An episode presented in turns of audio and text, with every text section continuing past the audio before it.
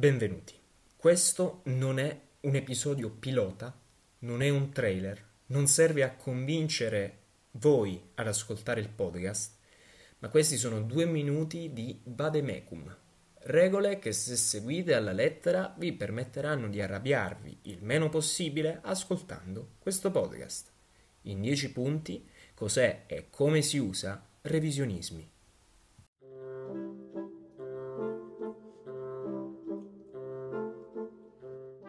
Punto primo.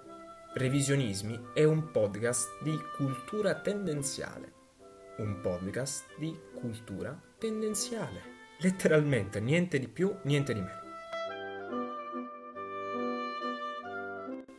Punto secondo.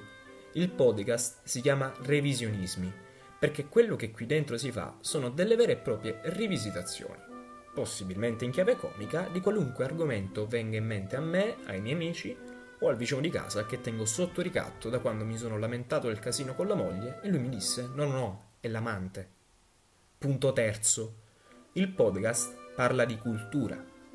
Quindi ci trovate tanta, tanta cultura, davvero in quantità spesso inaccessibili attraverso i normali percorsi scolastici. Ma questo podcast non si sostituisce alla vera informazione. Perché? Punto quarto. Il podcast è di cultura, ma non ho detto che questa sia di qualità. Quindi non aspettatevi di ricevere informazioni che così prese vi saranno utili ad adempiere i vostri obblighi formativi. Questa cultura è tendenziale, nel senso che tendenzialmente preferirei guardaste il film, leggeste il libro, ascoltaste l'album, vi avvicinaste a qualsiasi cosa, riguardante l'argomento di cui tratto questo per due motivi. Il primo è che potreste ridere di più ad ascoltare revisionismi. Il secondo è che effettivamente potrete dirvi informati con la I maiuscola, grassetto sottolineato sull'argomento. Mi raccomando, eh? Le fonti. Controllate le fonti di quello che leggete e vedete. Mm? Mi fido. Punto quinto. Questo è importante. Allora, ogni cosa che sentite e sentirete all'interno del podcast è una stronzata. Lo ripeto, Ogni cosa che sentirete all'interno del podcast è una stronzata. Nulla, vi giuro, nulla di ciò che dico rappresenta. Oddio, non rappresenta. Nulla di ciò che dico neanche si avvicina a quelle che sono effettivamente le mie idee di politica, mondo, storia, società, etica, cultura stessa.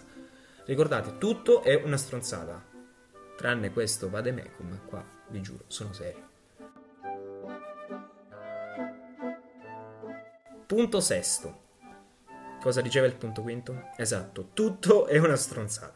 In virtù di ciò, nel podcast verranno prese in giro tante cose, davvero tantissime.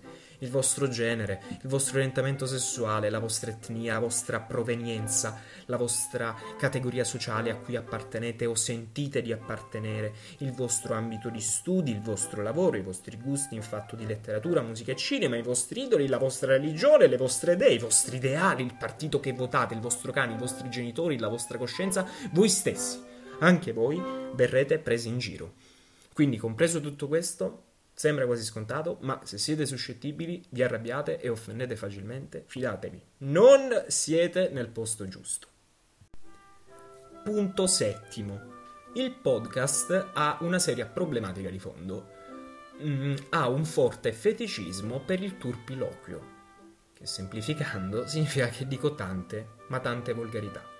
Sono banale e uso la volgarità per far ridere, come i comici di paesello? Forse uso la volgarità decontestualizzata come risposta a una ferrea educazione che mi è stata impartita e mi ha permesso di vivere in una società civile?